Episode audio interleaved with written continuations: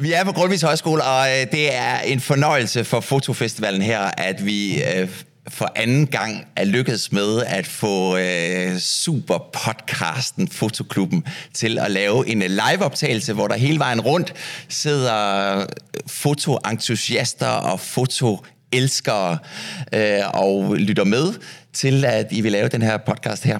Så øh, jeg vil godt øh, på vegne af Fotofestivalen byde jer rigtig hjertelig velkommen, og tak fordi I er kommet.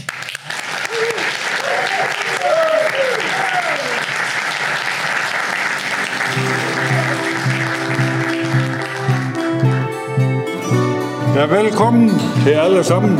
Kunst er for alle, og fotografi er en del af kunsten. The light is the worst. I Fotoklub er der plads til alle, der vil udtrykke sig bag kameraet.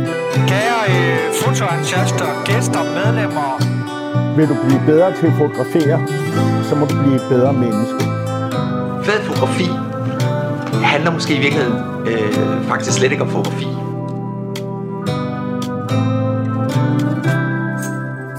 Velkommen til Fotoklubben med Christian Klintholm og Kim William Katton.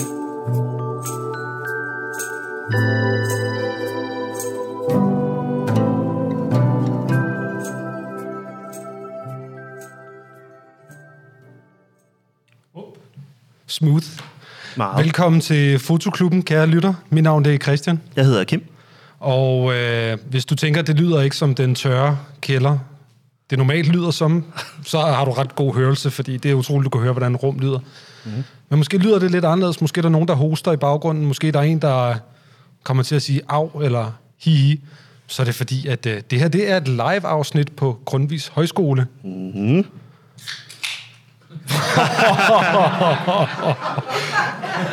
Ja, skål alle sammen. One point. Ja, Nå, stærk timing. det skal, ikke, det skal ikke ændre på særlig meget ved, hvordan det normalt plejer at foregå Nej. i et fotoklubben Nej. øh, afsnit. Det kan Og- godt være, at jeg er lidt langsommere med, med øh, lydeffekterne, og måske kommer der ikke den der Peter Lick lige her der, fordi det er sådan noget, hvor jeg skal slukke for vores mikrofoner, Ja, tænde for hinanden. Ja, man, man får lov til at se, hvordan pølsen den bliver lavet her i dag. Fordi, kan man sige. Fordi vi optager jo altid live, og det er jo, vi laver faktisk lydeffekterne live, mens vi laver det. jo jo, og så er det også altid sådan, at, øhm, at vi jo... Altså, vi, vi har en gæst i hver eneste afsnit, fordi en fotoklub, den er ikke en fotoklub, hvis den kun består af to mennesker. Nej, vel? en, en klub, det er tre. Det er tre. Ja. Og lige nu så har vi en, en tom stol og en åben mikrofon. Så jeg tænker, at, øh, at vi skal introducere vores gæst. Eller have gæsten på plads i hvert fald. Øhm, ja, aftens gæst er Sofia Busk.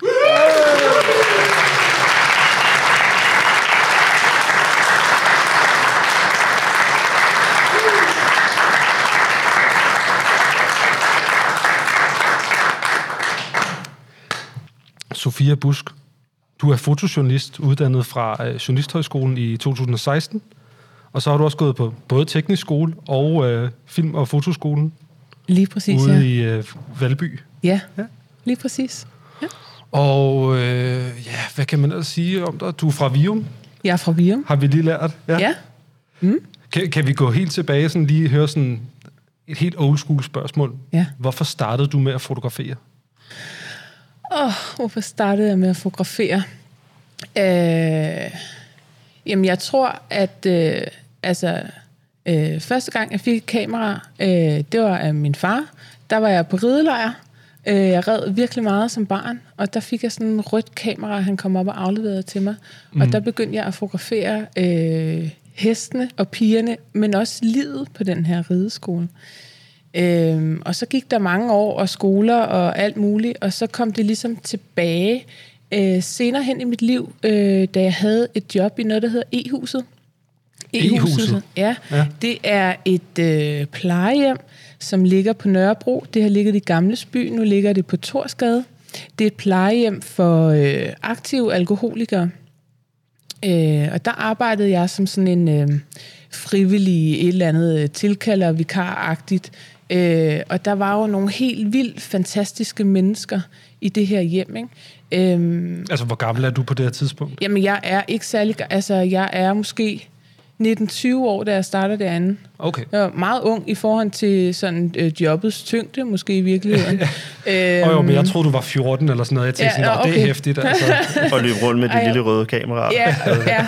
Ej, dog så var kameraet skiftet lidt ud, og jeg var også lige blevet lidt ældre. Mm-hmm. Øh, men øh, men der, altså, der blev jeg fanget af det her øh, liv, der foregik derinde, og jeg, og jeg ville så gerne lidt tættere på de her mennesker. Og jeg tror måske, det er meget klassisk for mange fotografer, at man godt kan være sådan lidt generet og sådan noget, og hvad er egentlig grunden til, at man må stille en masse spørgsmål? Så fandt jeg ud af, at så havde mit kamera med en dag, og så fandt jeg ud af, at de var interesseret i også at blive fotograferet og set og sådan noget, og så mærkede jeg sådan den her magi, mm. et kamera kan have i at få lov at åbne nogle døre.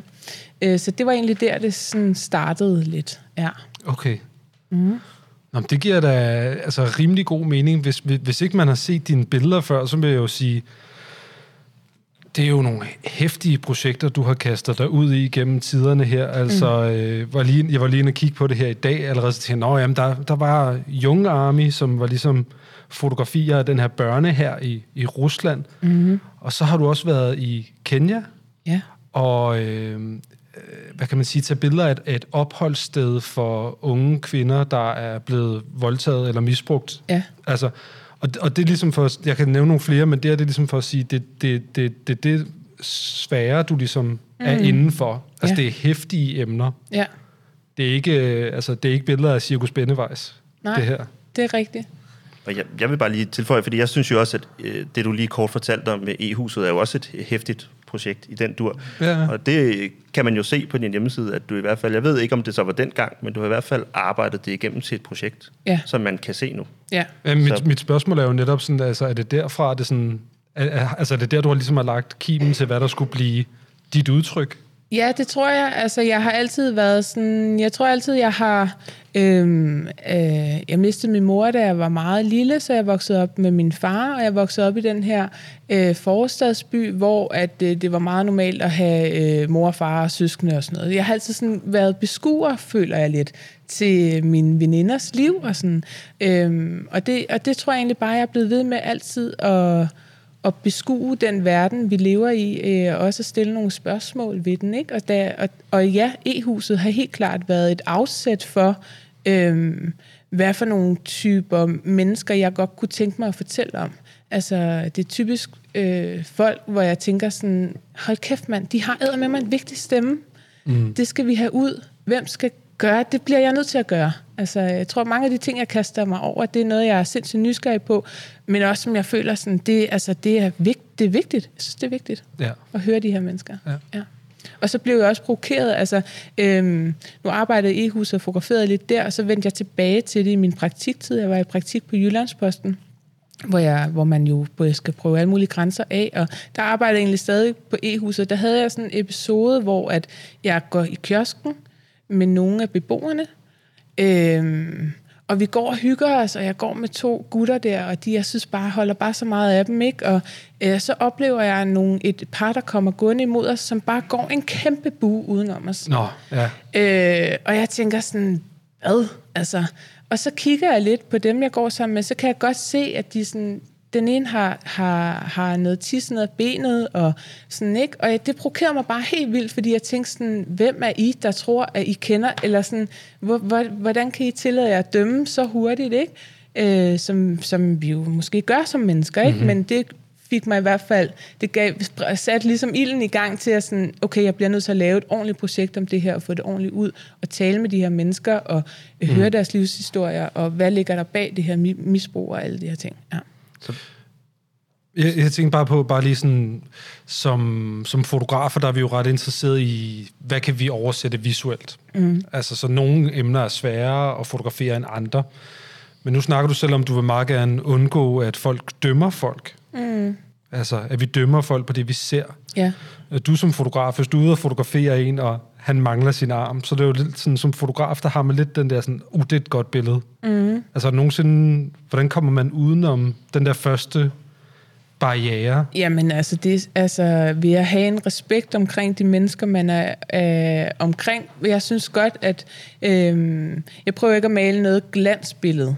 Er noget af det, jeg er ude og fotografere. Øh, jeg vil gerne fotografere de hårde ting, og de ting, som, som folk øh, synes er voldsomme, men jeg husker også altid mennesket øh, bag, og vise det også, ikke? Øh, der er også skønhed og, og grimme ting i os alle sammen. Og jamen, dine billeder er altså ikke hårde, det vil jeg sige. Men billedet ikke hårde. Nej, altså når jeg kigger, den der altså, øh, Safe House, som Ja. ja. din serie hedder fra Kenya, Ja. fra Nairobi, Ja. den er utrolig smuk fotograferet, og det er sådan, hvor jeg sådan tænker, ej, hvor er det nogle lækre billeder. Altså det er sådan, jeg har næsten lyst til at have dem hængende, Mm. og så opdager jeg, hvad de handler om, og så tænker jeg, uha, Ja. au. Ja. Så der er den der kontrast, Ja, lige præcis. altså som Ja. Er svær og god på samme tid. Ikke? som er svært og god på samme tid, ja.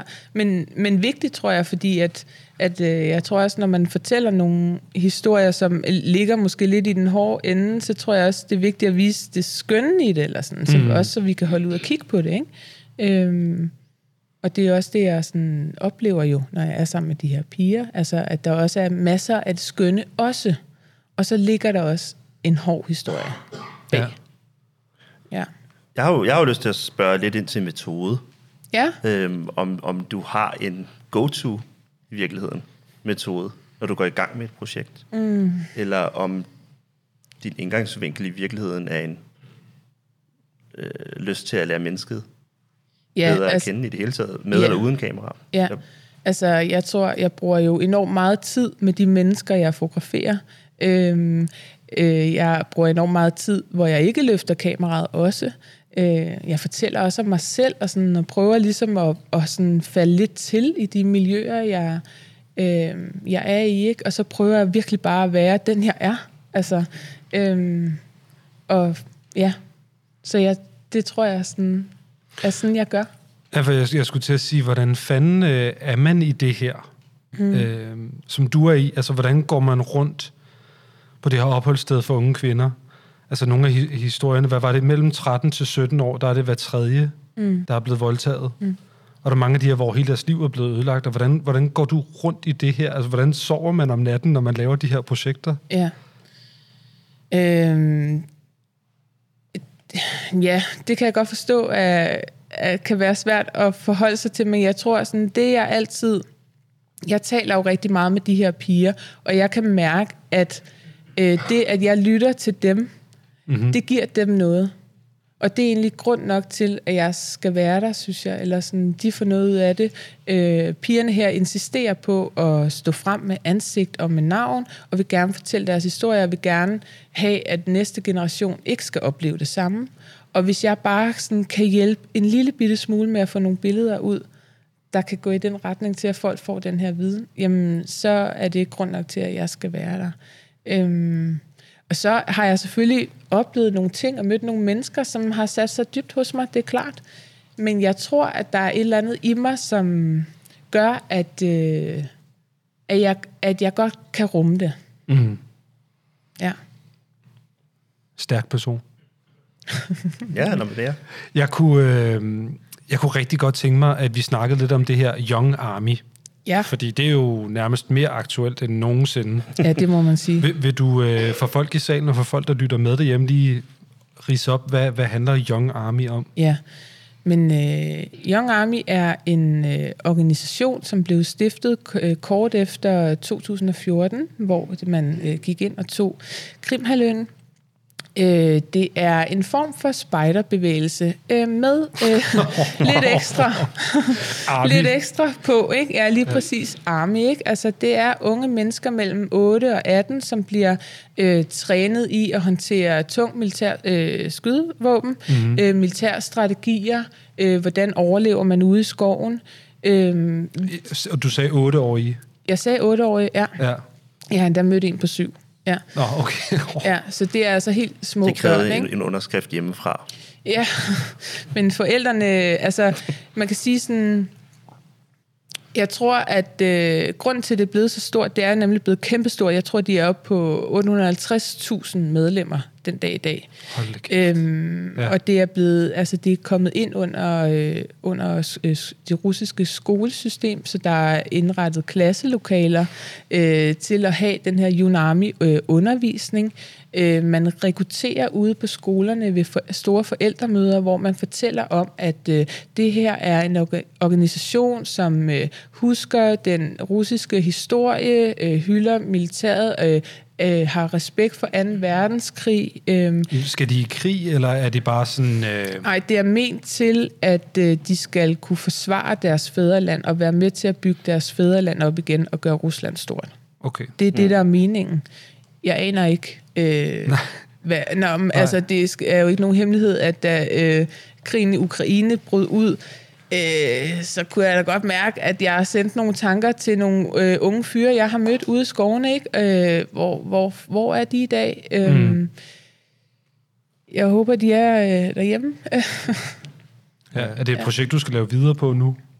Øh, jeg, jeg, Altså, du tager ikke vil- derned i morgen, men... Jeg tager ikke derned i morgen. Jeg vil meget gerne fotografere videre på det på et tidspunkt, øh, hvis det er muligt. Altså, jeg har stadig kontakter øh, Okay. til nogle af dem. Ja. Og hvordan kommer man overhovedet i gang med sådan et projekt? Altså, hvem ringer man til? Er der en hjemmeside, eller... ja, nej, det skete sådan faktisk meget tilfældigt. Jeg var udtaget til sådan en masterclass, øh, et bogprojekt, øh, hvor vi var nogle nordiske fotografer, der skulle til Rusland og fotografere, og så var der nogle russiske fotografer, der skulle til Danmark og fotografere. Nå, Okay. Øh, og så, ja, og det var og helt, og et pissegodt projekt, i øvrigt, øh, godt samarbejde. Så læste jeg, inden jeg skulle afsted, fordi jeg, jeg vidste jo godt, at jeg skulle over og lave en historie, så måtte hellere forberede mig lidt, så læste jeg øh, sådan kort øh, notits, tror jeg, information om, at Putin havde lavet den her her, og så tænkte jeg, what? Det er altså fuldstændig historien, der gentager sig, ikke? Øh, det kan ikke være rigtigt. Så kommer jeg til St. Petersborg, og så første dag, vi får, hvor vi skal ud og fotografere, så går jeg ned på gaden, og så ser jeg fandme de her Yunami marchere ned igennem gaden. Nå ja, hvordan ser det ud? Jamen, det ser øh, meget vildt ud. Det er nogle øh, små børn i øh, sådan kakifarvede uniformer med sådan en øh, rød øh, øh, hue på, øh, hvad hedder det, sådan øh, barakker? Barat. Barak? Ja, beret, ja. Beret, Ja.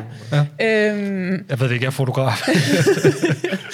Men, øh, og så, så tænker jeg bare, okay, men det kommer jo bare lige til mig. Ikke? Og så løb jeg selvfølgelig efter dem, og, øh, og de havde selvfølgelig en leder, og det var så den øh, højeste der i St. Petersborg, øh, Igor, øh, som jeg selvfølgelig prøver at fortælle, at øh, jeg er fotograf, og jeg vil rigtig gerne det her. Og han siger, det er rigtig fint, vi skal hen til det her øh, optagelsesritual herinde. Og jeg tænker, det er løgn, mand, jeg får lov at komme med, jeg får lov at komme med. Og så lukker han døren foran mig, og siger han, du kan vente hernede. Nå. Nå, Nej. okay. Fint nok. Og der tror jeg, jeg stod jeg på timer. Øh, og så kommer han ud, og så siger og jeg har selvfølgelig stået og, og tænkt sådan, hvad fanden siger jeg til den her mand for, at jeg skal, og jeg bliver nødt til at selvfølgelig at være ærlig, og jeg er også kritisk, og, og kø- kører med tanker og sådan noget. Han kommer ud, og jeg giver ham min lange tale om, hvorfor jeg skal fotografere, og siger han, du kan møde mig i morgen i min cigarbutik, og så kan vi drikke et glas whisky. Øh, okay, okay. fint nok. Øh, og det gjorde vi så, og det gjorde vi to gange. Hvor, Altså, hvor, hvor lang tid var du, var du dernede? Øh, Og i, det her, det var på Krimhalvøen, eller hvad? Nej, det her var okay. i St. Petersborg. Okay. Det var i St. Petersborg, ja. Øh, jamen, vi havde, det var jo sådan en workshop, ikke? så vi havde jo sådan 10 dage eller sådan noget. Okay. Så jeg skulle også have noget øh, at putte i den der bog, ikke? så jeg var nødt til at presse det på. Men han holder mig selvfølgelig hen, og øh, vi danser den her øh, dans om, øh, hvem der har magt. Og, øh, og så til sidst så åbner han sig op, øh, fordi at jeg, jeg tror, at han oprigtigt tænker, okay, hun er interesseret i det her. ikke? Han har selvfølgelig spurgt, er du, øh, er du spion, og øh, hvad, du vil bare øh, fremvise os sådan og sådan, mm. og alle de her ting, og siger sådan, jeg vil faktisk bare gerne vide, hvad det er, for jer, der gør, at det her er vigtigt, og det her er stort, og jeg vil gerne tale med børnene og høre det fra deres øh, side også. Ikke? Og så fik jeg sådan stille og rolig lov, og det blev så til øh, tre rejser øh, til Rusland efterfølgende. Okay. Så jeg tog over og, og fulgte op på det. Ikke? Fandt du nogensinde ud af, hvordan sådan et ritual, det, det tog sig ud? Ja, jeg var med til et senere, øh, faktisk i St. Petersborg også, øh, som var på sådan en kæmpe krigsskib nede i byen, og det var med stor musik og altså banner og altså det hele, ikke? Og ja, der var, jeg ved ikke, hvor mange hundrede børn, og, øh, og det var bare sådan noget med, at man øh, stod og respekt og sange, og så blev man en efter en kaldt hen, og nu er du velkommen her i Yunami, og så tror jeg, man fik sådan et, et, et lille skilt. Øh, ja. og hvordan du, nu, nu sagde du, at Army var, øh, hvad skal vi sige, integreret i skolesystemet Ja. i Rusland. Er, er, er vejen ligesom banet øh, efterfølgende for en militær karriere Jamen, for de altså, her det er unge ikke- mennesker? Eller hvad, hvad, Ikke nødvendigvis, men det ligger jo selvfølgelig meget op til, at man så skal have en karriere i militæret ja. efterfølgende, ikke? Jo. Ja. Og det var også drømmen for mange af de her børn, ikke? Også fordi det var noget, der sikkert, og der kunne man skabe en karriere og tjene nogle penge og sådan, ikke? Altså, øhm, ja. Det er spændende. Det er, sådan, et- det er sådan, ligesom en hyperversion af en anden historie, vi har hørt fra en tidligere gæst, øh, Cecile Smetana Budget, som Ja. også er fotograf og har været i USA og har øh, Ja. beskæftiget sig med deres drafting-system derovre. Og, og den her for hende opdagelse af, af hvordan det også øh, tager form ud på skolerne Ja. i de mindre velstillede områder Ja. i, mm. i, i delstaterne i USA. Ja. Øhm, at man øh, der fra militærets side, de forskellige grene af militæret, stiller sig op og øhm, forsøger at få en snak med de unge om, Ja. hvad de kan tilbyde øh, Ja. dem. Ja, ja. Ja. ja. Jamen, altså, jeg har jo også været i værnepligt, i, i Vordingborg. Ja, ja. Ja. Og nu det, ikke- det er ikke Sankt Petersborg, men det er en borg. Ja, ja, Ja, klart. men der vil sige, de fire måneder, det var jo også ren rekruttering. Mm. Altså, vi lavede ikke andet end at høre om frø, øh, frøkorpset. Nej, Altså, jeg, jeg tænkte lige pludselig, at jeg skal være frømand. ikke, ikke frømandskorpset, ja. frøkorpset, et helt, et helt, øh, Frøkorps, hvor man lærer at blive frø. ja. ja, men det var, altså... ja. Det var godt, du gik fotovejen. Men hvad, er- altså, som, som fotograf, er det, er, det, er det svært ikke sådan at dømme? Øh, altså, det er jo klart, at jeg har jo selvfølgelig mine holdninger og, og sådan forestillinger om, hvad jeg tænker er sundt for et otteårigt barn og sådan noget. Ikke? Øh, og det lægger jeg altså heller ikke skjult på, når jeg er de her steder. Så, så tager jeg en snak med, har haft nogle hæftige diskussioner med nogle af de her øh, ledere. Ikke? Altså, øh, så, men altså... Men jeg prøver jo at være åben over, over for, hvad der sker, ikke? Mhm. Mm-hmm. Øh, men jeg lyver ikke over, hvad jeg selv synes. Nej. Nej. Og så, øh, så kan vi jo egentlig, apropos at dømme, så kan vi jo tage til, til Danmark, Ja, fordi der er vi gode til, vi er også gode til at dømme. ja, Og du har jo for nylig lavet et, øh, et projekt, hvor du har taget billeder, portrætter af, af mange af de folk, der ligesom har været vigtige øh, i, i, hvad kan man sige, MeToo, øh, altså sagen, altså mange af dem, som har talt ud og mm. råbt op omkring mm. de ting, Ja, mange ligesom af er de kvinder, som har, rent faktisk har prøvet at gøre en forskel på de steder, de så arbejder. Ja, så du har taget billeder af Lydmor blandt andet, Ja. og Sofie Linde, Sofie Linde, Og hvem har vi ellers? Camilla Sø, og øh, ja, den radikale politiker, ja, Lotte Rod, ja. Lotte Rod, ja. ja. Men hvordan står det så i kon- kontrast til for eksempel at lave et projekt om Kenya og lave et projekt om, om Ru- øh, Rusland? Øh, Altså indland versus udland. ja, altså, nå, det er jo selvfølgelig... Øh, Jamen, det er jo selvfølgelig to vidt forskellige projekter, ikke? Øhm, og jeg tror, at da jeg lavede det projekt herhjemme øh, i Danmark, der tænkte jeg sådan... Det kom egentlig af, at jeg øh, fotograferede øh, lige efter øh, Franks sagen på øh, Københavns Rådhus. Øh, der fik jeg lov at lave portrætter til det, og så tænkte jeg sådan, der er jo en bevægelse i gang her, mand. Og så tænkte jeg, hold kæft, hvor kunne det have været fedt, hvis jeg havde lavet en portrætserie af rødstrømpekvinderne, dem der gik forrest der. Kæft, det ville jeg gerne have gjort, mand. Nå, det kan man jo ikke, det er jo ligesom fortid. Så tænker jeg, men det er, men det er her jo nu igen. Og det var i 2020, eller hvornår, Ja. sådan noget der omkring. Ja. Så tænkte jeg, det er for sent. Det er for sent, det er alt for sent. Ja. Men så var det jo lige foran mig. Ja. Mm. Øhm, og, så, og så tænkte jeg sådan, det vil jeg fandme gerne lave.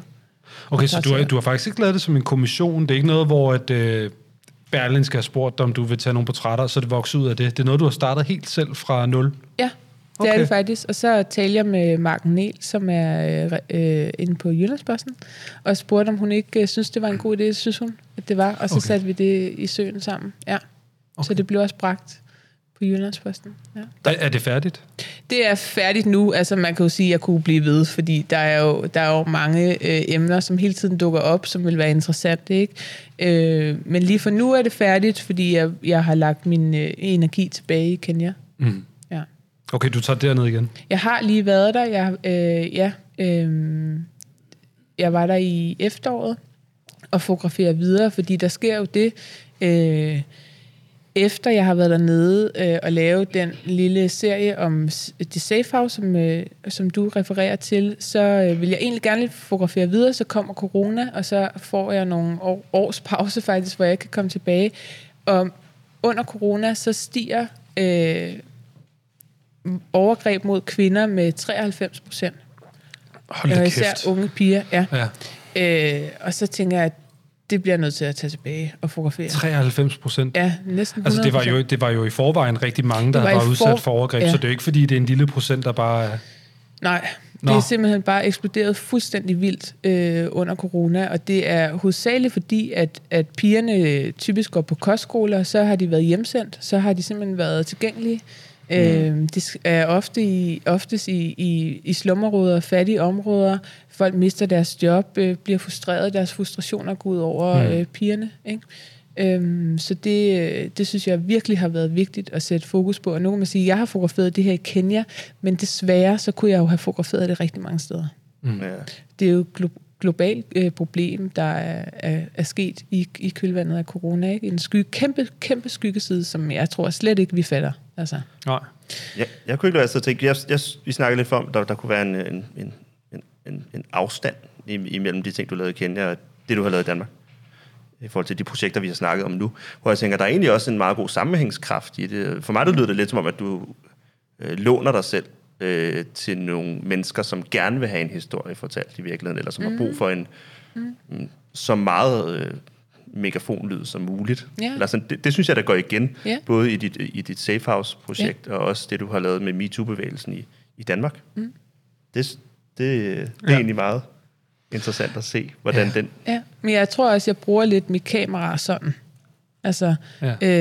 øh, som en, en, en megafon, eller altså til at råbe op med. Øhm, Hvad tror du, du Ja. har lavet, hvis ikke du var fotograf? Så tror jeg, jeg var blevet en helt vildt god læge. Okay. Ja. Uden Det er grænser. dejligt. Læge uden grænser. ja. Uden grænser. Ja. Øhm, Eller Men jeg, fuldtidsdemonstrant. havde, ja, men jeg havde på en eller anden måde øh, arbejdet omkring det samme, bare, bare på en anden måde. Altså, Ja. men Mm. med nogle andre redskaber. Mm. Mm. Det, tror jeg. det er fedt, når man kommer i sin fotografiske karriere til et sted, hvor man lige pludselig kigger tilbage på alle de der projekter, som er sådan, de hænger da egentlig meget godt sammen. Ja. Eller sådan, er pludselig Ja. så...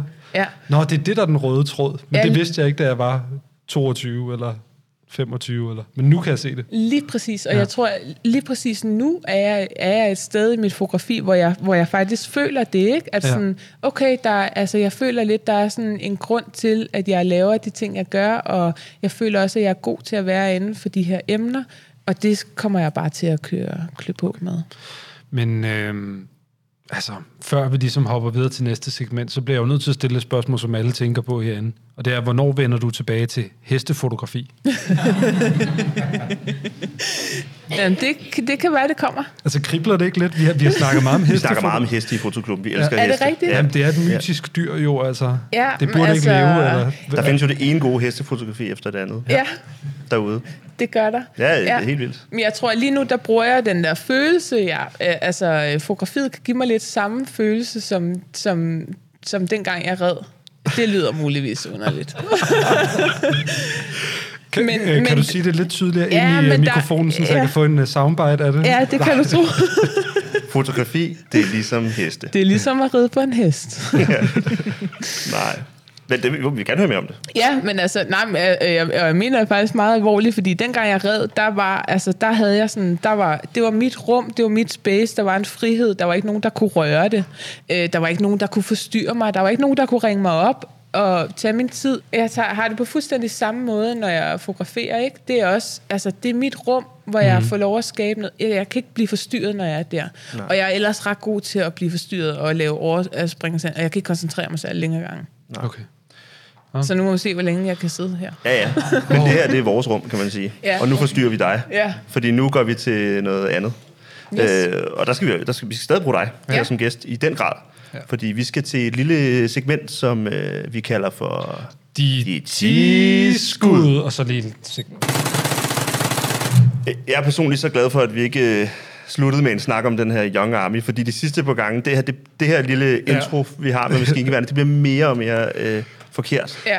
For nu længere vi bevæger os ind i whatever de her Ja. år, de bringer, det er Jo. helt åndssvagt. Ja, det er rigtigt. Det har været meget Det upassende. har de været meget gange. upassende øh, øh, i, i nogle af de tid, Ja, øh, eller, senere eller i afsnit. sidste afsnit med Asbjørn, hvor vi lige Ja. snakker om sådan depression og angst, og så er det sådan, og nu er det tid til de 10 skud. Ja. Ja. Ja.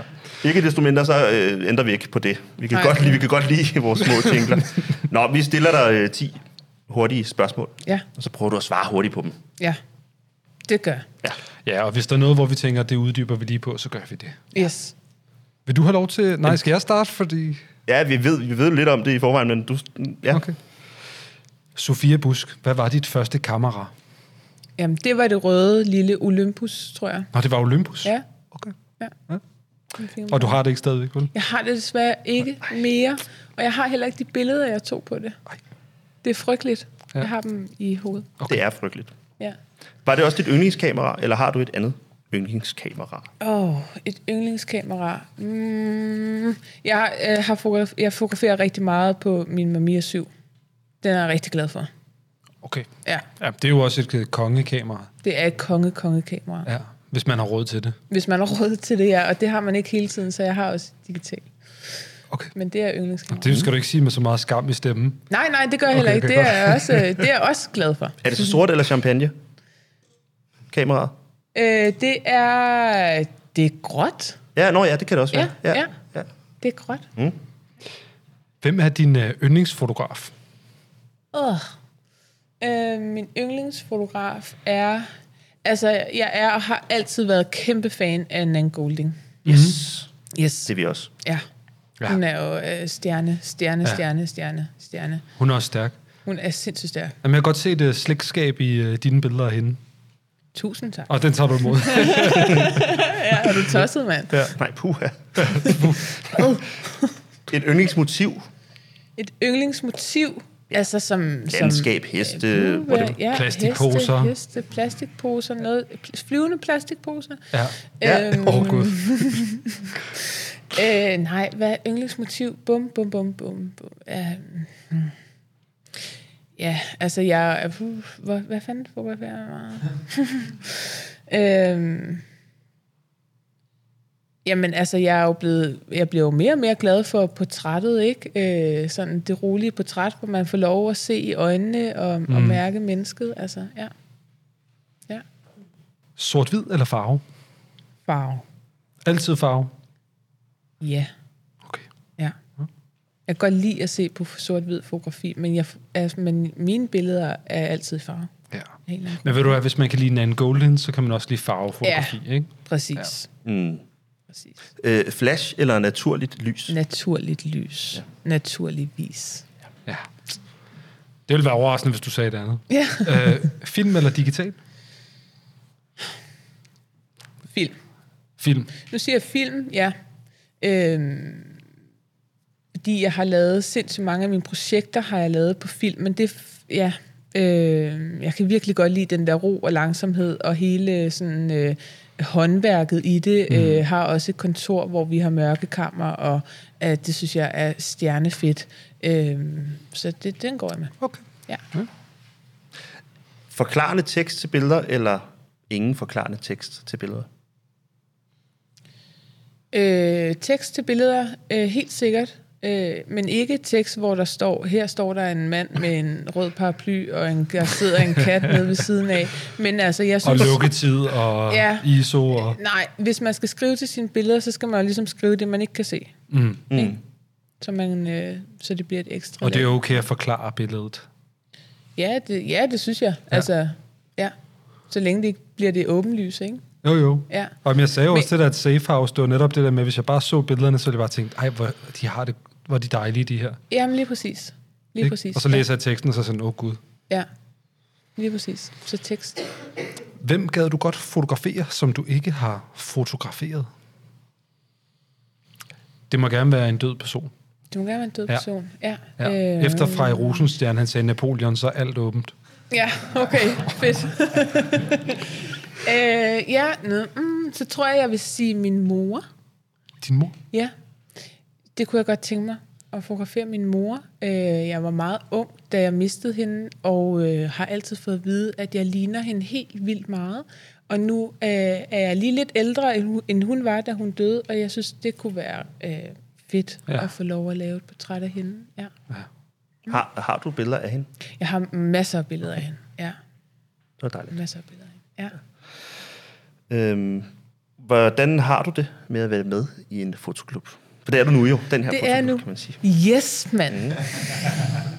Det har jeg det godt med. Okay, har du været med i nogle andre fotoklubber? Nej, Nej, aldrig. nej. Altså ikke ud over den fotoklub, jeg helt sikkert synes, vi havde, dengang jeg gik på journalisthøjskolen. Der synes jeg med mig, at vi var en vild klub.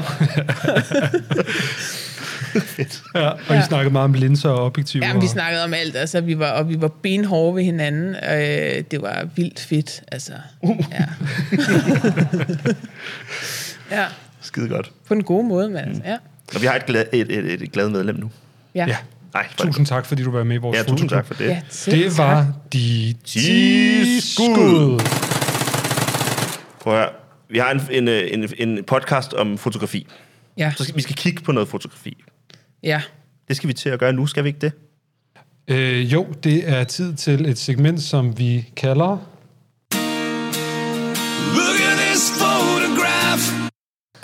Det handler om ikke at blive sagsøgt først og fremmest, skal lige siges. Yes. Så hvis man kender det her, så bare... Ja. Hvis man ved, hvem kunstneren er, så lad være med at sige det til nogen. Ja. Det er det er vores lille klub. Jeps. ja. Jeg siger ingenting. Nej. Nej, der er ikke nogen, der kontakter Snickelsnack. Nej. Nej.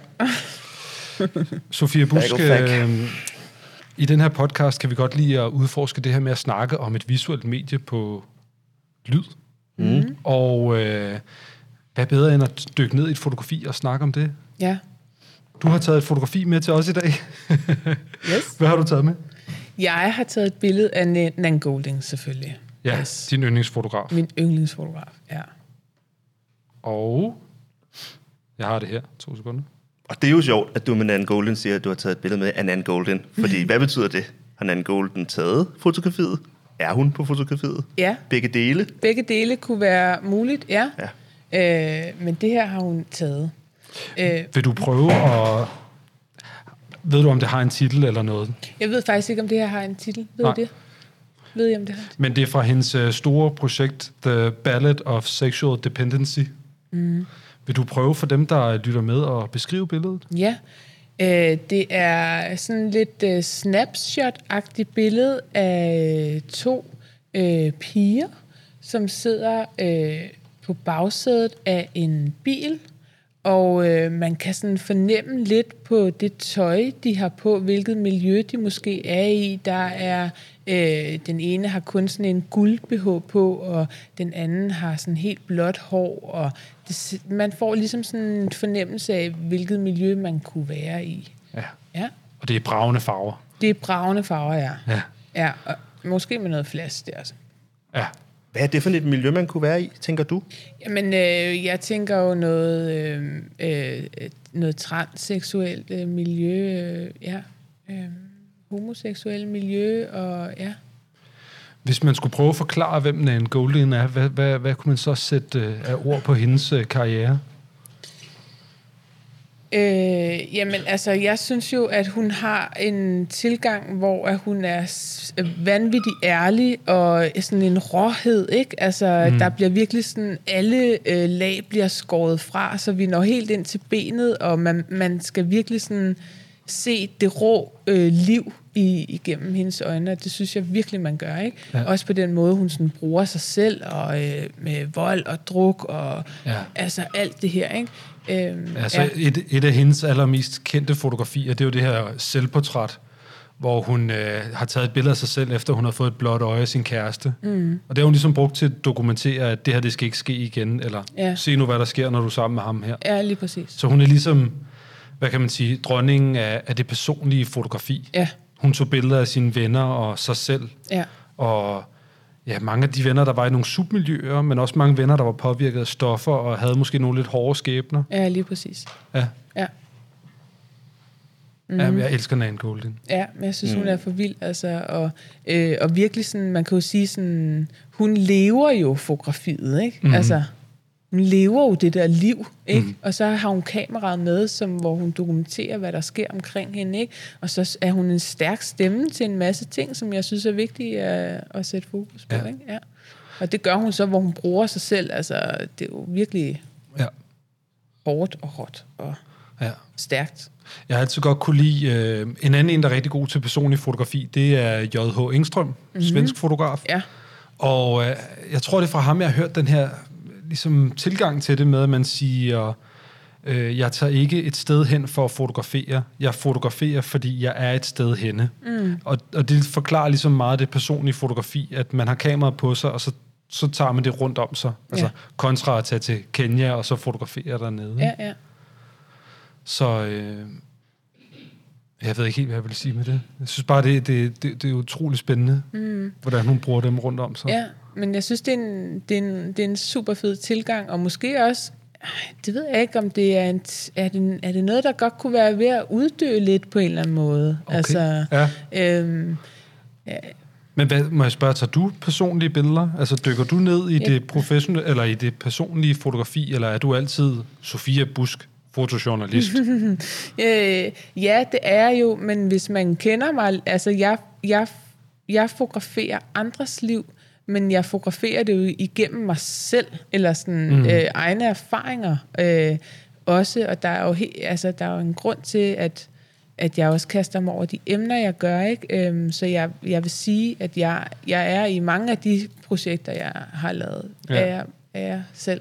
Alle dine portrætter er selvportrætter. Ja, Ja. ja. måske. Og en, det er en anden fotofloskel. Ja. Kim, hvad tænker du om uh, Nan Golding? Har du Jeg kan vildt godt lide Land Golden generelt jo. Ja. Det vil være mærkeligt andet, vil Ja. jeg næsten sige. Ja, hun var mest aktiv i hvad, 70'erne og 80'erne, der ja. omkring, ikke? Jo. Ja. Ja. Eller hvad? Eller er det senere? Nej, nej, det passer nok, 80'erne, gør det ikke det? var meget Jo. Ja. Ja. Hun er stadigvæk aktiv. Altså, Stadigvæk? Ja, altså, Nå, okay. ja, ja, jeg tror stadig. Hvordan har hun det, har man lyst til at spørge? Eller sådan, jamen, fordi det er så på en eller anden måde. Det er så, du var lidt inde på det før. Det, det er bare spændende det her med, hvis man, hvis man altså, du havde en fin J. Engstrøm, øh, et fint citat der, ikke? Ja, Øhm, hvis det er ham, der har sagt det. ja, ja, det ja. siger vi bare der. Nå, det er, du er ikke helt sikker. Lad os nu se. 90 procent sikker. Ja. Det handler om ikke at blive sagsøgt, Kim. Pas på, der er mange smartphones og meget Google her. Ja. Folk er lynhurtige til at sige, "Ah, Ja, der er stærkt Google-crowd her. det er det. Nej, jeg tænker bare på, at det er meget, det, der, er en, der, det, der, der, er noget, der er noget følsomt på spil her, i forhold til den magt, man har som fotograf til at gå ind i et miljø, og selv beslutte sig for, hvor længe man har øh, lyst, eller øh, behov, eller kræfter til at være en del af det, og hvornår ja. man trækker sig ud igen, Ja, og lader og dem i stikken. Ja. Jeg laver gåseøjne, øh, som man har valgt at, at fotografere. Ja. Og hvad det er, man så med sit produkt har gjort for dem, eller gjort mod dem. Ja. Det er jo sådan noget, der får... Øh, øh, øh, som jeg synes, der gør fotografi til en enorm kompleks størrelse, og som jeg aldrig Ja. rigtig er sikker på. Og, og også en grund til, at jeg aldrig rigtig er sikker på, hvordan jeg skal beskæftige mig med fotografi selv, og også måske grunden til, at jeg mest formidler det de her dage. For jeg synes, det er enormt svært at være i fotografi. Mm. På mange måder Ja. har beskæftiget mig meget før i tiden med Ja, fordi det, asylcentre og nogle miljøer, som har været, øh, sådan, hvor jeg har kommet meget, meget tæt på nogle mennesker, som jeg øh, har været nødsaget til at trække mig tilbage fra igen på et eller andet tidspunkt. Mm. Og så stået tilbage med et produkt, jeg ikke kunne stå øh, indenfor. Ja. ja. Øh, lige meget hvor meget jeg har sagt til mig selv, at jeg fortalt øh, en historie for nogen, der ikke selv kunne gøre det, så har jeg følt, at jeg har begået et, et overgreb mm. på nogle ja. mennesker, der i hvert fald ikke havde brug for det. Fordi det er, jo, det er jo ligesom det, der er det store... Altså, Nan Goldin er også god til det her, som du også er god til. Det er nogle hårde emner, men det er nogle utroligt smukke billeder. Mm. Altså, og hvor går grænsen for den der fetishisme? Ja. Undskyld, i mangel af bedre, mm, men sådan... ja. Har du, har du tænkt over det med dit fotografi, sådan, Øh, om det ser for godt ud, eller du om ved? det ser for godt ud. Altså, ja, altså, jeg prøver i hvert fald hele tiden at, at være med på sådan, jamen, altså, det må ikke bare forsvinde i skønhed, jo. Mm. Altså, vi er også nødt til at få at vide, hvad er det, der sker, ikke? Hvad er konsekvenserne af det her, når jeg rejser ned til Kenya, altså, og går rundt i slummen, ikke? Altså, hvordan er det, der ser ud, og, øh, og, og, og, og hvad sker der for de her piger, de skal være mødre, og sådan, altså, have, altså hele tiden have, have historien med i det, ikke? Øhm, så, så, så, det, så det skønne også godt kan være der. Altså, der er en eller anden form for ligevægt i det, ikke? Ja. Øhm, ja. Men det er jo enormt hårdt at, at, at bevæge sig ind i sådan nogle miljøer, ikke? Øhm, og fordi man bruger meget tid sammen med folk, og man bliver, man bliver jo venner undervejs og sådan noget, ikke? Og hvordan Ja. trækker man så ud igen på en ordentlig måde, Ja. ikke? Altså, øh, det, det skal man virkelig sådan tænke sig om at gøre, Ja, gøre ordentligt, ja. ikke? Ja. Ja, snakker du stadig med de folk, du fotograferer? Ja, nogle altså, gør jeg. Nogle gør jeg. Altså, nogle sætter sig jo dybere end andre, og nogle Ja. får man en, en stærkere relation med, ikke? Øhm, så det er der helt sikkert, men jeg tror også, at jeg sådan, øh, prøver at, at fortælle, hvorfor jeg er der, og øh, sådan, fordi at, og, og ligesom gøre dem klart, at jeg også kommer til at forsvinde igen, ikke? Ja. Altså, Ja. ja. Ja. Tung stof. Øh, Ja. Nå, men fotografi er også tid jo, og det er meget sådan, øh, så, så øh, synes jeg jo, øh, jeg underviser en gang imellem, det, gør, det har du også gjort, Christian, og gør også en gang imellem, og vi snakker meget om det her med, hvor alvorligt fotografiet i virkeligheden er, i, også i sådan undervisningsøje øh, med at få forklaret unge, ja. unge kommende fotografer, hvor alvorligt det er. Der er sådan en trend i øjeblikket med, at øh, eleverne derude øh, gerne vil lave bøger, rigtig Mm. hurtigt lave bøger. Mm. Altså sådan nærmest inden de overhovedet er færdige med, Mm. et, med et kort ophold på en fotoskole, så vil de gerne have lavet en bog. Mm. Den skal, og den skal gerne være i mange eksemplarer, og den skal kunne sælges og sådan. Ja, Hvor jeg bruger meget tid på at sige, hey, stop lige, du skal ikke lave en bog endnu. Eller sådan. præcis. Du skal lave en. Ja, En, en, en artist book. ja, Og så kan du tænke lidt over den i 10 år. Og overveje, om, om du kan stå inden for det, for Ja. det da.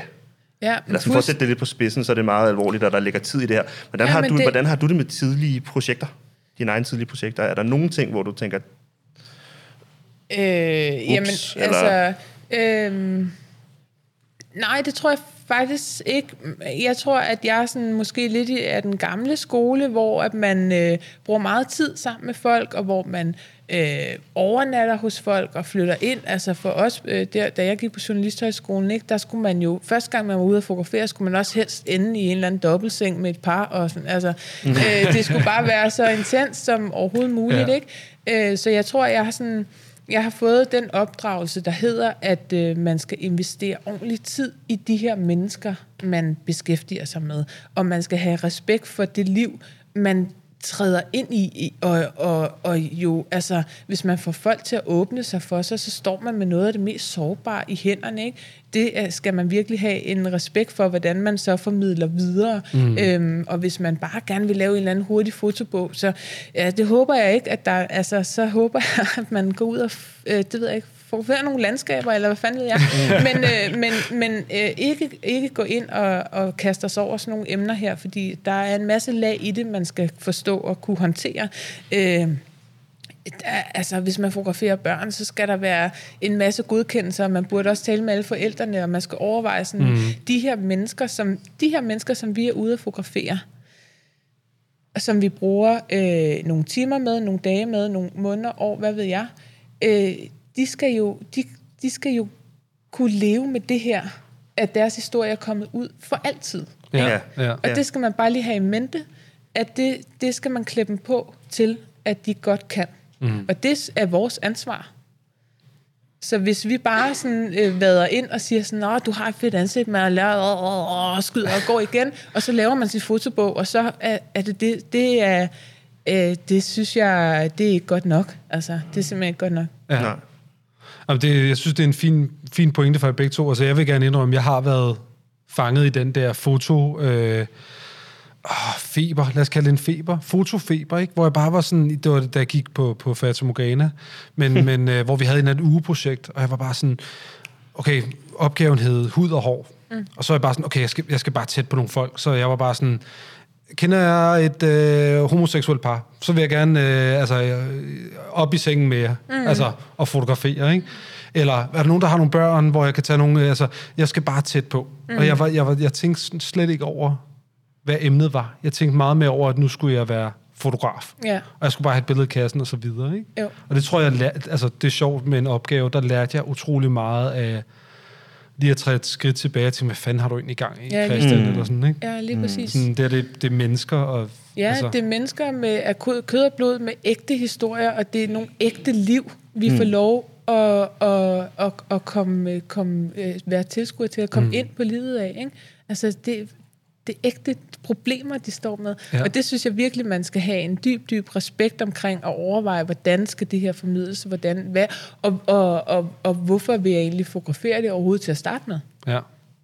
Altså- ja, det er et vigtigt spørgsmål. Ikke? Jo. Jo, jo. jo. Øhm, og det spørger jeg altid mig selv om, sådan, hvorfor skal jeg fotografere det her? Altså, øh, og, og, og hvad kan jeg øh, ligesom tilbyde med, og kan jeg overhovedet rumme det? Og hvad fanden gør jeg, hvis jeg står nede i øh, Kibera en eller anden aften og bryder sammen, fordi at, øh, at nu bliver det for meget med de her piger og sådan noget? Det kan jeg da ikke. Kan jeg byde pigerne det? Mm. At, jeg, at jeg står og får et, øh, et psykisk øh, sammenbrud, eller hvad? Eller, altså, jeg gør mig de her overvejelser, ikke?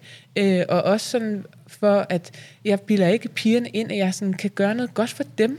Mm. Fordi det, det kan jeg nok ikke. Du lover ikke for meget. Nej, jeg lover ikke noget. Nej. Altså, jeg lader dem ligesom selv sådan komme til mig, hvis de gerne vil fortælle deres historie, ikke? Øhm, så, så vil jeg gerne prøve at formidle den videre, men, men jeg gør dem også klart, at det er ikke sikkert, at det ændrer noget. Men de har jo et håb om, at det måske ændrer noget for deres egne børn, ikke? Altså, ja. Ja. Mm. Men i, i hvert fald så giver du dem en mulighed for at blive set Mm. og Ja. hørt. Ja. ja. Et øh, projekt, der også skal ses, det er helt klart Nan Goldins uh, The Ballad of Sexual Dependency. Og det er en bog også. Det er også en Det er en bog, bog, ja. Og ja. det, er, altså, det er simpelthen det er top 5, i hvert fald for mig, vil jeg sige. Det er no- nogle af de vigtigste billeder, der eksisterer. Så hvis ikke man har set dem, så tjek det ud. Og øh, det billede, som du snakker om, det lægger vi selvfølgelig op på vores Instagram, når det her afsnit kommer ud. Så kan man også se det med sine rigtige øjne, Ja. og ikke bare igennem Sofia. Ja, fordi det er skørt at jonglere den her idé, som egentlig var udgangspunktet for hele Fotoklubben-podcasten, at snakke om Ja. fotografi. Kan man snakke om fotografi? Det kan man godt. Det kan man godt. Det kan man godt. Kan man formidle det uden at vise det? Måske. Det finder Ja, vi ud af. Ja, ring Ja. tilbage om fem år. Vi prøver. Vi prøver hele tiden. Det var meget fint, hvad Nan Golden kunne få os øh, rundt om. Mm. Fordi det var jo det, det handlede om det her. Det var jo look at this photograph. Tak fordi, at du tog det her med.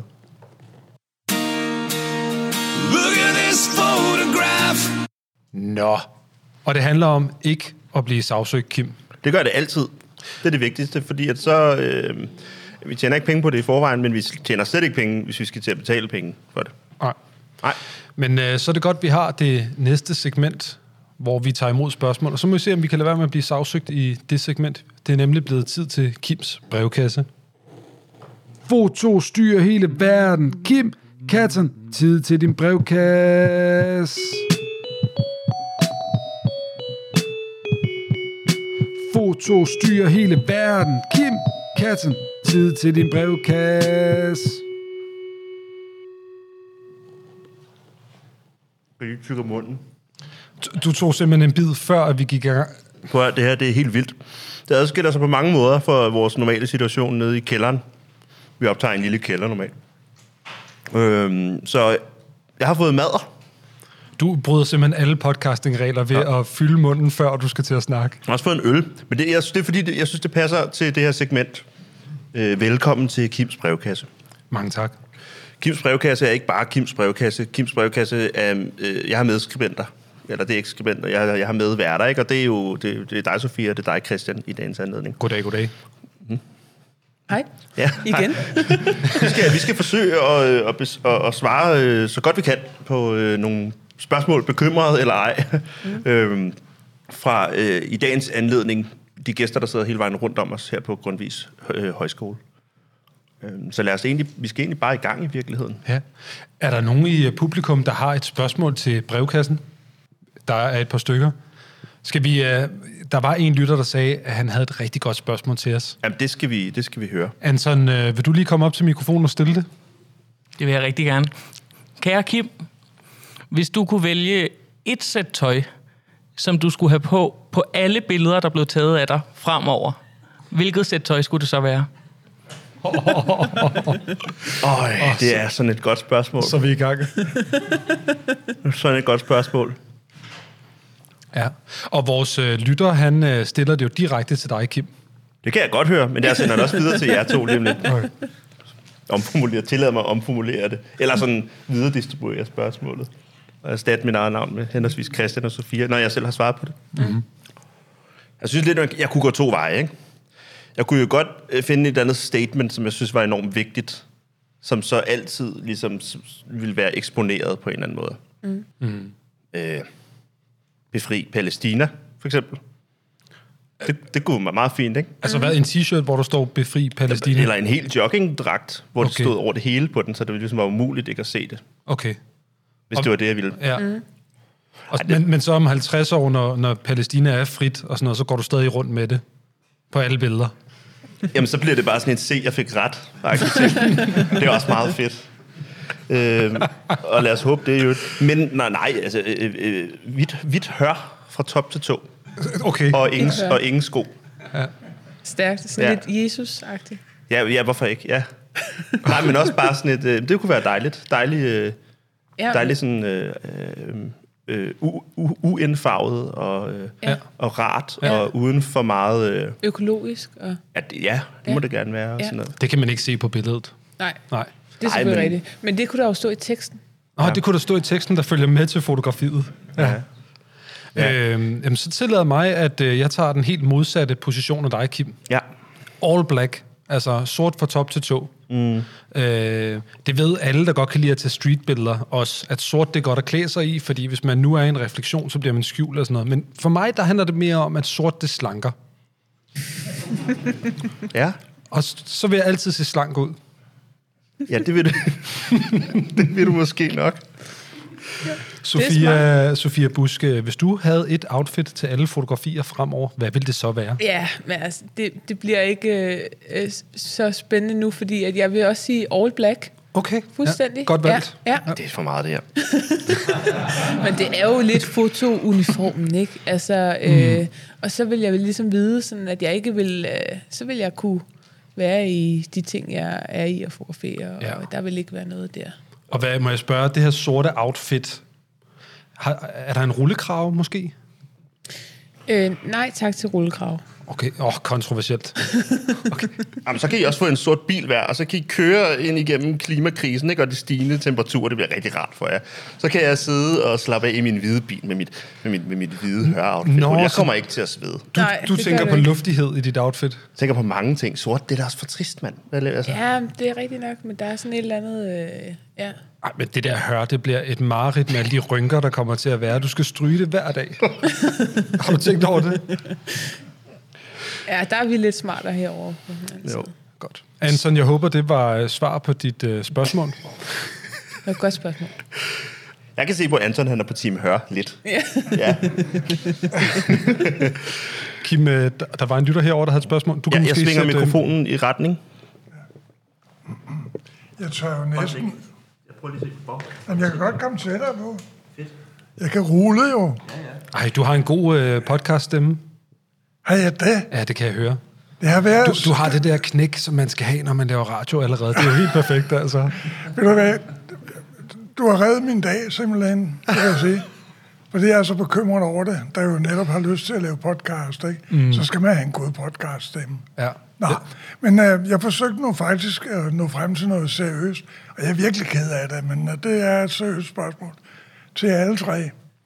Og det er, at jeg har spekuleret meget på i mange år, hvad modsvaret egentlig er til fake news og øh, konspirationsteorier. Hvordan bekæmper man det lort?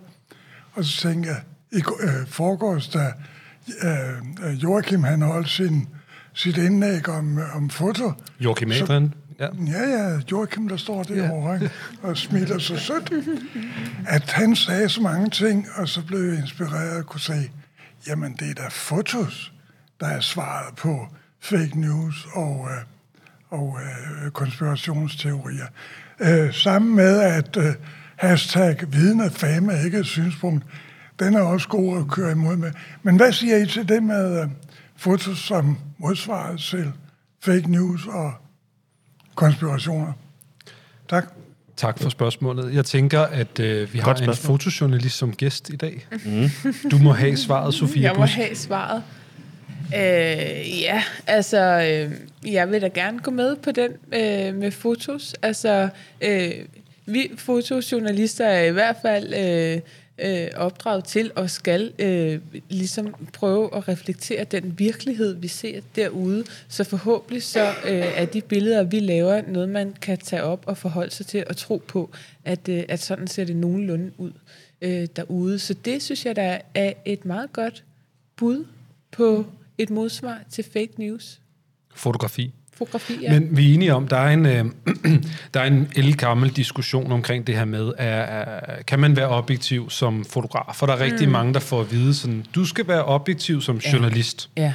Og jeg tænker, noget af det første, man vil lære, når man bliver fotojournalist, men også fotograf, det er ligesom, at jamen, der er ikke noget, der hedder objektivt. Nej. Altså, det er subjektivt fra starten af. Ja, selvfølgelig er det det. Man tager en masse valg, ikke? Hvad det er, man gerne vil fotografere, hvilket, hvilken vej ens kamera peger, og så videre, og så videre.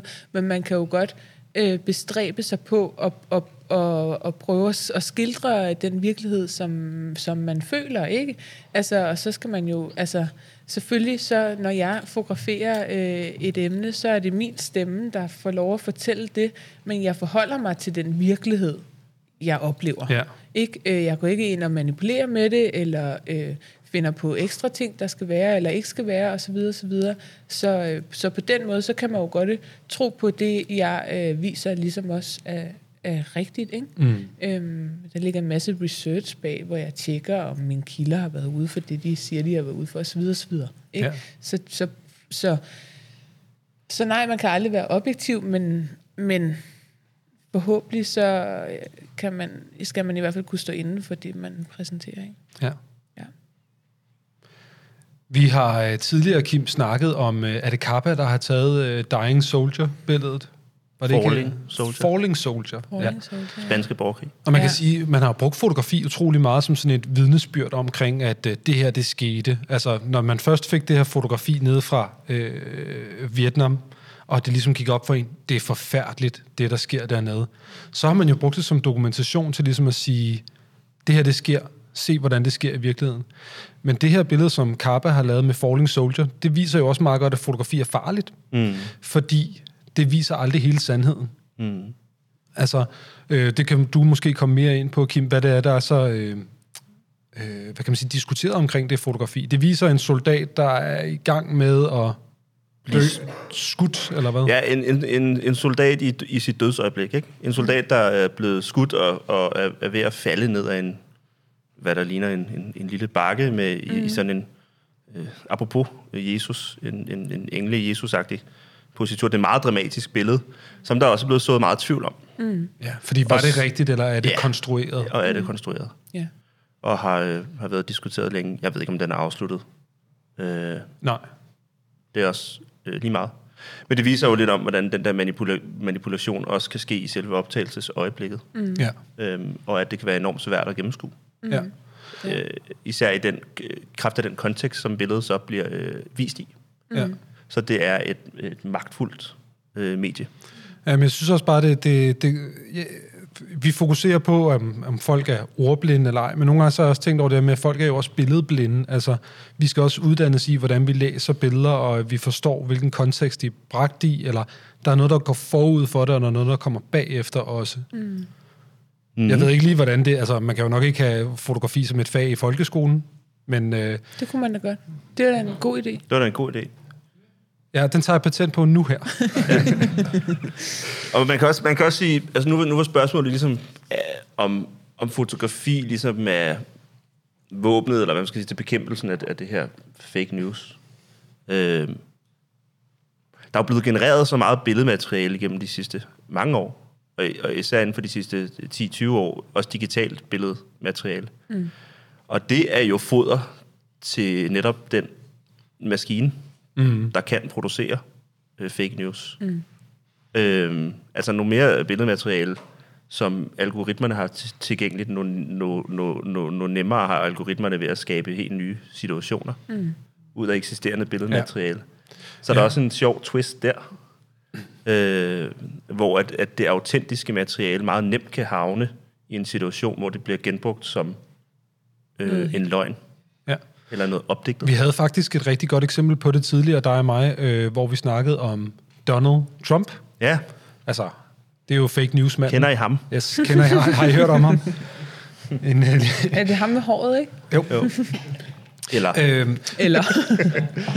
Nå, jo, men, men, men der var jo ligesom øh, et et krisetidspunkt, hvor man skulle vise, at han arbejdede rigtig, rigtig hårdt. Så de havde taget to billeder af ham, hvor han ligesom sad inde i sit rum og arbejdede. Og det ene, der havde han jakken på og sad ved et langt bord, og det næste, der sad han ved sit lille skrivebord og havde ligesom taget jakken af, og der var også lige knappet op. Og jeg tror ligesom, det var for at vise sådan, at han arbejder hårdt lige nu. Han er virkelig i gang. Altså, han arbejder. Og det, det er klart, der er nogen, der tænker over, det skal vi sørge for at få vist, det her. Fordi da vi havde George Bush under øh, 9-11, der var der jo det her med, at han sad i en børnehave, og man kritiserede meget med, hvad lavede du på det her tidspunkt? Det, man så fandt ud af med Donald Trump her, det var, at man kunne kigge på det, der hedder EXIF-dataen. Og EXIF-dataen, det er øh, ligesom dataen, der ligger inde i billedet. Man kan se, hvornår billedet blev taget, og hvad var hvidbalancen og ISO'en og alt det der. og hvor henne nogle gange. Ja, også det. Der, der kan være geodata i det. Og der kunne man jo se, at de her to billeder, de var ligesom taget med to-tre minutters mellemrum. Ja. Ja. Så der kunne man se, at det her det var en situation, de havde opstillet, og de har ligesom prøvet at fake tid og sende det ud. De har så ikke tænkt over, at man også kan slette e- EXIF-dataen, så det fandt folk jo ud af. Så, så ja, fotografi kan bekæmpe fake news, men det kan også være fake news. Altså, Mm. det er virkelig et manipulativt medie Ja. om noget. Og synlighed og tekst og sige sit standpunkt på, på forhånd, det tror jeg er utrolig, utrolig vigtigt. Mm. Og så stole på folk, der er uddannet. Altså fotojournalister, der har brugt mange år på det her. Mm. Ja. Vi gør forhåbentlig vores arbejde ordentligt. mm. Håber jeg på. Og så kan man jo sige, der er jo, der er jo simpelthen så mange øh, genrer inden for fotografiet, som, så hvis man kaster sig over det dokumentaristiske, øh, øh, journalistiske fotografi, så hold sig til det. Hvis man har lyst til at, at, at, at lave noget kunstnerisk i scenesat, så er der jo masser af rum og plads til det også. Ikke? Altså, mm. øhm, og det er jo fantastisk. Altså, øhm, men jeg tror, at, at jeg værner i hvert fald øh, utrolig meget om øh, det, det fotografi, øh, jeg selv har kastet mig over, og det mine dygtige kollegaer går og laver, og, øh, og håber på, at det, øh, at det har øh, masser af år endnu foran sig, at øh, man, kan, man kan stole på det her. Tak for det spørgsmål. Ja, tak. Min naive sjæl føler sig trøstet. Ej, hvor dejligt. Så er vi glade. Vi har tid til et spørgsmål. Ja, det har vi. Vi har tid til et spørgsmål mere. Vil du ikke komme uh, herover? Prøv at tage den lidt op i højden. Jeg vil gerne øh, spørge Sofie om noget. Øh, hvad hedder det? Øh, den første dag her på højskolen, der blev vi introduceret til årets pressefoto. Og øh, blandt de billeder i årets pressefoto, der var blandt andet nogle billeder af øh, fotografen Jakob Ermann, øh, som har portrætteret øh, nogle voldtægtsoffre, øh, som står nøgne på deres gerningssted. Og øh, det, er, det er vist politikken, der har haft dem ude. Øh, og jeg vil bare gerne høre dig om din holdning til det. Mm. Øh, ja. Øh, jamen tak for det spørgsmål. Øh, det er jo øh, meget relevant i forhold til det arbejde, jeg selv øh, laver. Man kan sige sådan... Øh, øh, Øh, jeg har stor respekt for Jakob Erbands øh, arbejde og øh, generelt, og jeg tror lige øh, med den her serie øh, af, af de her øh, voldtægtsoffre, øh, som står på gerningssteder nøgne og sådan noget, øh, jeg tror, jeg har brugt lidt tid på sådan at overveje, hvordan jeg egentlig har det med det. Øh, fordi at jeg jo øh, fotograferer samme emne, men på en helt anden måde. Øh, og jeg synes, at det er en serie, som ligger op til øh, mange øh, spørgsmål. Mm. Altså, øh, øh, hvordan er det, man gerne vil vise et, et, øh, et offer for, for, for et så voldsomt overgreb? Ikke? øh, jeg ved ikke, øh, altså... Jeg ved, at Jakob har arbejdet rigtig meget med kvinderne, og jeg ved, at kvinderne selv har, har foreslået os, øh, hvordan de gerne vil fotograferes. Øhm, og det, det synes jeg er en ret vigtig pointe at få ud, øh, fordi det ikke er udelukkende bare Jakobs idé øh, at, at klemme af og stille dem på de her gerningssteder. Mm. Men jeg tror også, at øh, det ligger jo lidt langt væk fra den tilgang, jeg har øh, til at skildre øh, de her problemer. Ikke? Mm. Øhm, så ja. Det er en vanvittig... undskyld, tusse i halsen.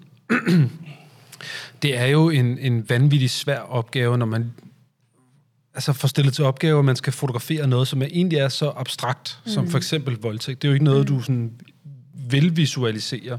Men der er nogle af de her emner, som er som fotograf er helt utrolig svære Ja. at sådan dokumentere Ja. og, og tage billeder af. Altså.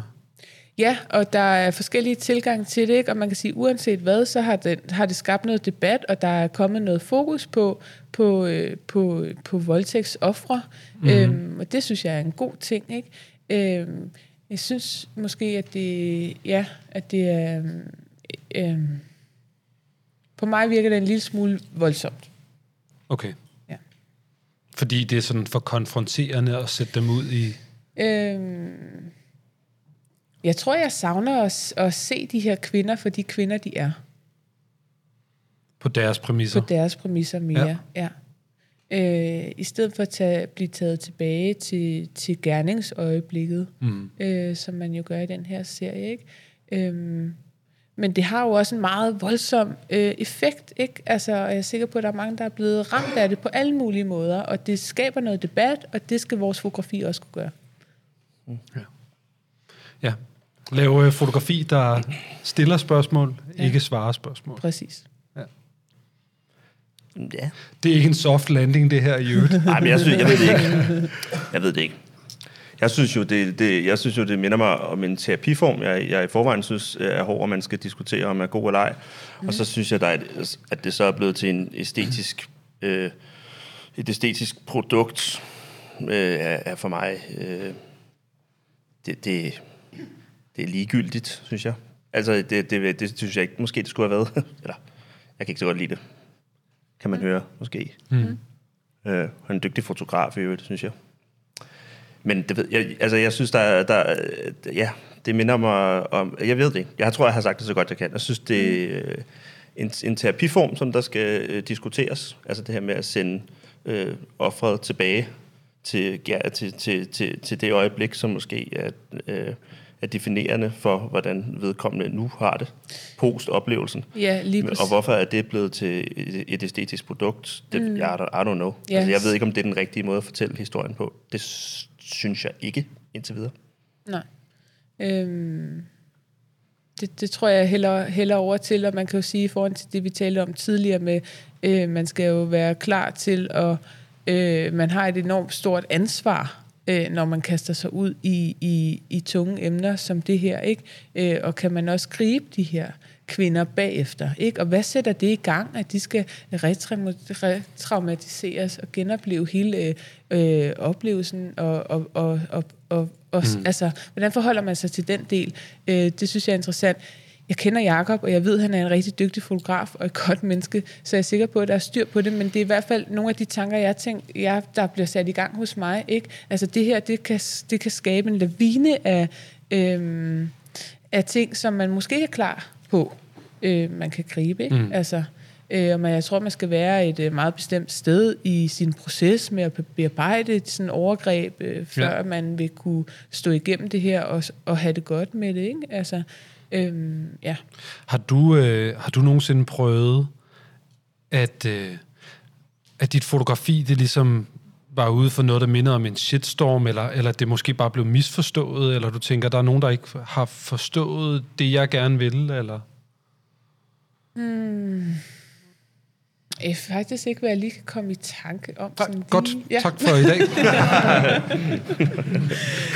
Nej, men og det, altså, der er der måske, så har jeg måske overhørt det, eller Du tjekker ikke kommentarsporet. Nej, øh, ikke det. Altså, da jeg arbejdede øh, på avis, hvilket jeg faktisk skal tilbage til at arbejde på en avis. Uh. Ja, uh, uh, Uh, det er helt uh. nyt. Hvor arbejdede du? ja, Er det breaking, er, øh, det det er her? faktisk lidt breaking, ja.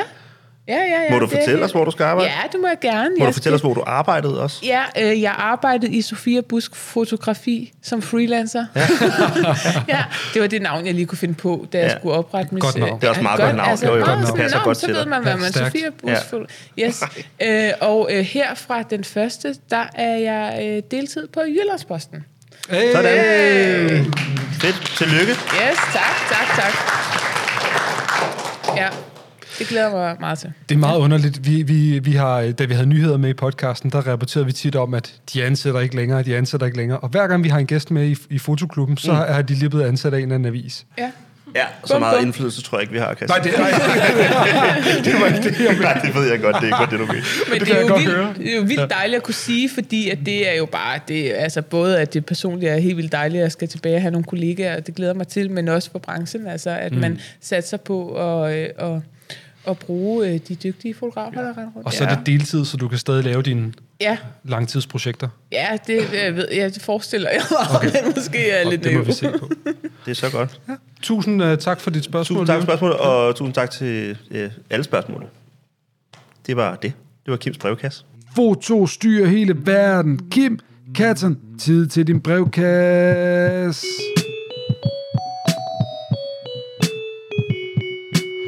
Foto styrer hele verden. Kim Katten, tid til din brevkasse. Tak øh, Christian, og tak Sofia, fordi I gad at være mine medværter her i brevkassen. Ja, ja, tak fordi jeg måtte.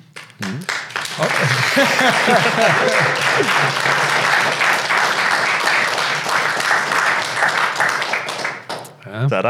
Ja. Vi har lidt tid endnu. Ja. Og vi mangler også et lille bitte mikrosegment, som vi altid afslutter vores afsnit med. Ja, fordi den her dejlige oplevelse at være på Grundvis Højskole, den er ved at lagt mod enden. Men før vi afslutter podcasten og øh, pakker ned, så er det sådan så, at vi plejer at spørge vores gæst om en anbefaling.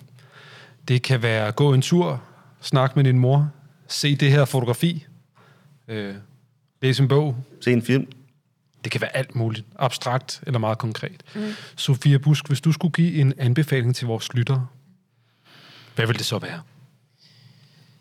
Jamen, så tror jeg, at det vil være, at, øh, at vi skal gå ud og møde hinanden og bruge tid på at se på hinanden og mærke hinanden. Så enkelt. Gerne med kamera, Okay. måske, men ja. også bare egentlig generelt. Og og har du et, sådan, lige bare sådan, hvordan kan man starte med det? Er det bare at banke på naboens dør og låne en kop sukker? Eller? Det kunne man gøre, Ja. ja. Eller gå en tur og prøve at falde i snak med en eller anden. Være lidt mere opmærksom på de mennesker, der er rundt omkring os. Det tror jeg, vi har glemt en lille smule. Ikke? Tag en tur i metroen uden din mobiltelefon. Mm. Grænseoverskridende, jeg Ja. ved det godt. Nej. Jeg gør det ikke. Nej. Nej. Men sådan nogle små ting, det tror jeg er min anbefaling. Det er en god anbefaling. Den vil jeg tage til mig. Ja, det vil jeg også. Jeg vil gøre det lige nu.